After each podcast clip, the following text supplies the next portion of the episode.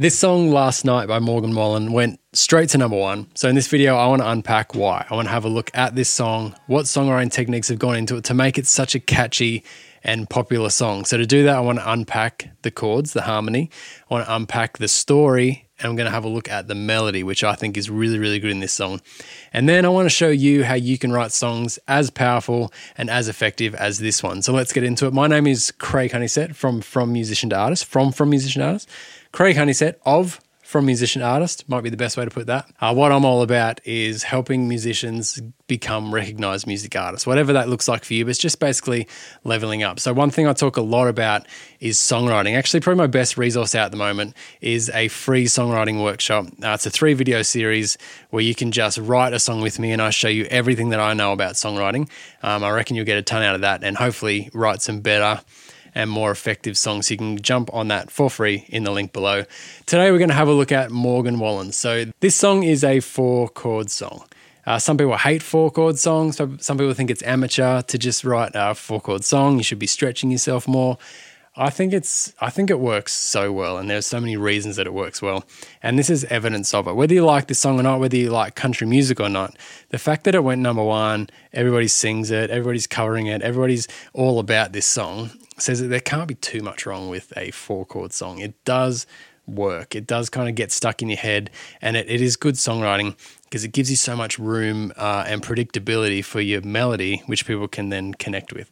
So he's done a really good job there. Uh, B, D flat, E flat minor.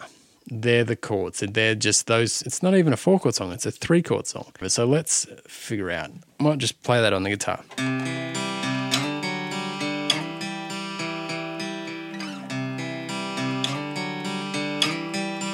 He's got the. So he's tuned half a step down. So that little run there at the end of every set of chords, every three chords, and then the fourth chord is kind of that run down. I think that's what kind of allows the song to get away with just being those three chords. It, it is, it's there's a bit of flavor in there, there's a bit of movement. That little run changes at different times, but essentially we've got a three chord song here that that just loops over and over. The next thing we to have a look at is the story element of this song. So to do that, I like to have a look at structure. So I've kind of mapped the song out here. As you can see, I've written up my structure. I kind of do this whenever I'm writing a song or analyzing a song is just have a look at the structure. How many bars, how many beats is everything. And then I've mapped out the melody here, which we're going to have a look at in a second because there's some really cool things he's done with his melody there. But story wise, this song starts with the chorus, which is hard. So he's done easy and he's, he's got three chords, but it's hard to start a song with a chorus because you're so damn sick of the chorus by the end of it. Normally you got verse, chorus, verse, chorus, bridge, chorus, chorus. So if you chuck another chorus at start, by the end you're like, come on. But what he's done at the end here to kind of break up these final choruses is not only really, really clever, but also allows him to put a hooky, catchy chorus right at the start and, and still maintain our attention the whole way through. So we've got chorus, or like an intro hook thing, uh, which is also repeated throughout the song here, you can see. Chorus, verse, pre chorus, chorus, and then the little hook turnaround, verse, pre chorus, chorus. And now this one is where you'd normally be putting bridges. So the other thing that's that's difficult about starting with a chorus is you're going to add an extra 20 or 30 seconds to your song. So if you're writing a pop song, you're trying to get that to three, three and a half minutes. You don't have time for a chorus at the start. So instead of writing another section and having a bridge here. What he's done with this song is lyrically changed the chorus. So we've got the same melody, same chords. He's just kind of giving a little bit extra detail in the story. And then he's gone to a little hook and then he's just done a half chorus at the end. So when that kind of feels like it needs to go back to the chorus, he's just given the second half of the chorus, which again gives even more detail to the story. So it's more like a bridge, more of a kind of a twist in what's going on, and then finishes with that hook. So a little bit unconventional with the structure here, and that does start with the chorus, but very, very clever to not have a bridge in it and just alternate those choruses at the end to make it kind of flow and go through. I think that's really clever. I always try and steer away from starting with the chorus just because of those because of those uh, difficulties that I mentioned a second ago. So let's dive into some of the lyrics. So this is pretty classic lyric lyric writing here. He's quite good at his storytelling. Um, it's very much about how much girls love him, how much he loves girls, whichever way you want to put it. Uh, kind of always something to do with um, liquor in some way. So it's a very Morgan Wallen lyrics, but I want to look at broad, like what are the broad strokes of this song? So verse one kind of paints this really nice picture of the beautiful night they had. It's kind of passionate. She loves it. He's telling her that she kind of loves it. You know how good this is. And then that kind of makes sense when we go to that next chorus. That's like, we had such a good time. Surely this can't be the end. So that's kind of painting like a, a, pretty good picture, but there is this air of like something's gone wrong here. And that gets explained in verse two. So, verse two is about kind of the breakup and how she leaves. He can see the tail lights in the dust, all those sorts of things. So, we're now looking at that hook making sense. No way this was our last night. Kind of makes sense that she's broken up with him. But it's kind of the picture of you're doing it again. I don't really believe you because, and then that goes into the chorus. So that's really clever. We got the a night with me is really great. And then the kind of first verse points to that night being great. Second verse says, You're going to go away, but why would you? Because a night with me is great. And then chorus two, I've kind of labeled it chorus two. It's just where he changes the lyrics I was talking about. So it's kind of the bridge, uh, but it's where he changes the story this is where he starts saying, You'll never leave. You always say you're going to leave. Uh, so, kind of reiterating what we've already, no way this was our last night. It's kind of reiterated in detail with these sorts of things. Like, you've tried to leave. My friends tell, tell me that I shouldn't be with you. Your friends tell me that you'd be stupid to leave me. Like always, we've got this big, broad stroke picture in the chorus. Then the first verse kind of points to how does that chorus make sense? The second verse is going to pivot off that with a different idea, but then point back into it at the same time. And then the bridge is kind of the twist. So the bridge gives a different perspective, and then that has to be able to resolve back into the same chorus. So he's done that lyrically uh, using the melody of the chorus here, but really, really classic, good songwriting. So in there, you want to look at all these sort of rhymes and and imagery that he's painting. So one great thing about Morgan Wallen is all his imagery that he that he kind of paints with his with his storytelling uh, style lyrics. So it's not so much uh, creating or recalling facts or um, giving big statements or anything. It's kind of storytelling like we did this, we did that, it was great, you felt like this, uh, which is good. But fundamentally, the way that the storyline moves throughout this structure is um, is pretty classic for a good solid pop song, and definitely something that I think you should bring into your own songwriting is to kind of have that broad picture, point to it, pivot off it, point to it again, give a different perspective, and then point to it again to finish off. Super, super good lyric writing. So let's have a look at this melody. So, this is where the rubber hits the road with this song, I reckon, because it's the thing that you just sing over and over. This song is always in my head. I'm not the hugest fan of country. I find myself putting that big country drawl on when I'm singing this song just because it's a catchy melody. Uh, and then my kids hear me singing it, so they're singing it.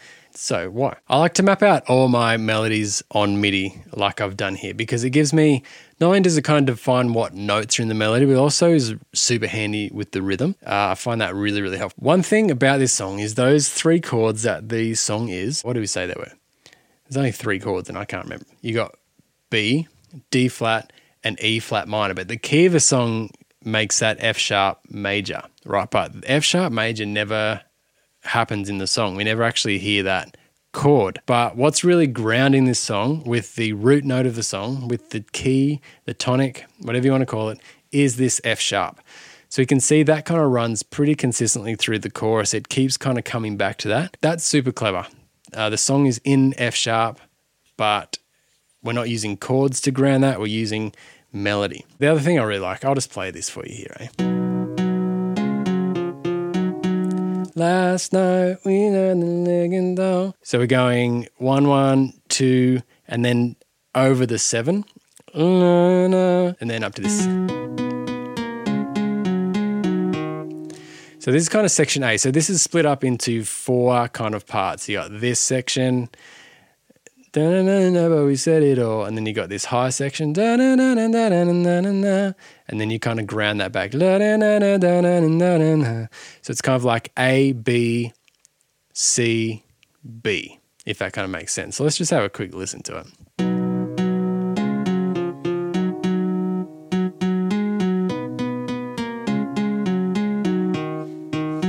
So that's kind of set up, a little bit of repeat, a little bit of familiarity there, but it is something new, it kind of hits new notes. And then this third section, that's when you want to bring change. So you do uh, set up, repeat, and then you change. So here's when he brings in something kind of totally new by going right up to this five and six here. And then he grounds it back down, going back to the same sort of shape that he did for B.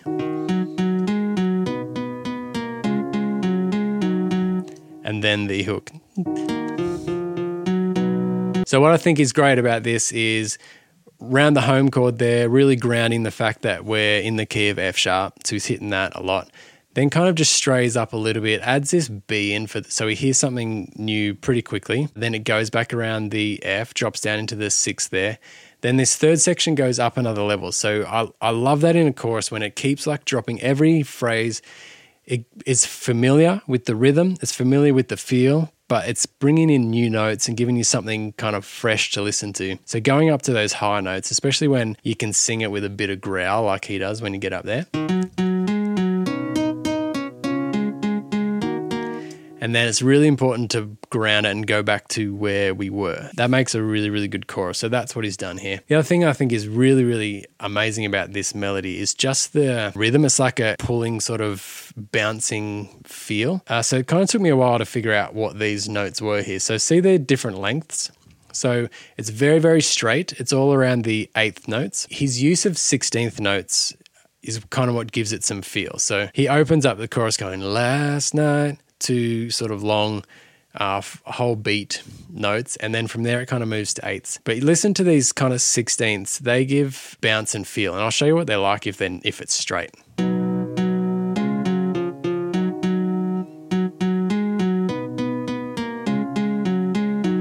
See that kind of movement that comes off that. So if that's straight, I, I straightened one out here. Find that for you. So, same notes, but if you remove that feel,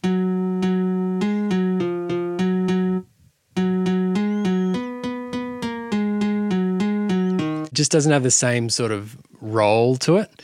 Uh, without without those uh, 16th notes in there. I mean, either way, the melody sounds dumb when it's on a MIDI nylon string guitar. So I think that's one important thing in songwriting. If you're to strip back a song and just make it super, super acoustic, not have lots of rhythm in there, not have lots of chords in there, uh, you're going to have to bring all that tension in with your melody. So I think this is always the best way to write songs is to use your melody to do all the things you want to do. So what Morgan's done here is he's used that to ground the key of the song.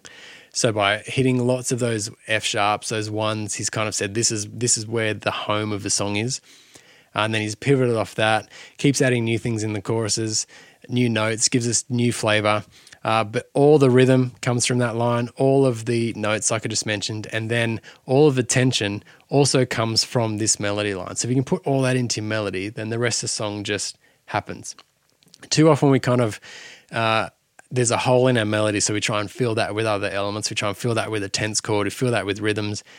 Uh, but the key to great songwriting, the songs that are going to go to number one, anything that's going to be a hit and people want to listen to over and over again, has all the songwriting elements you need written really, really well into the melody, and then everything else is a supporting cast for that.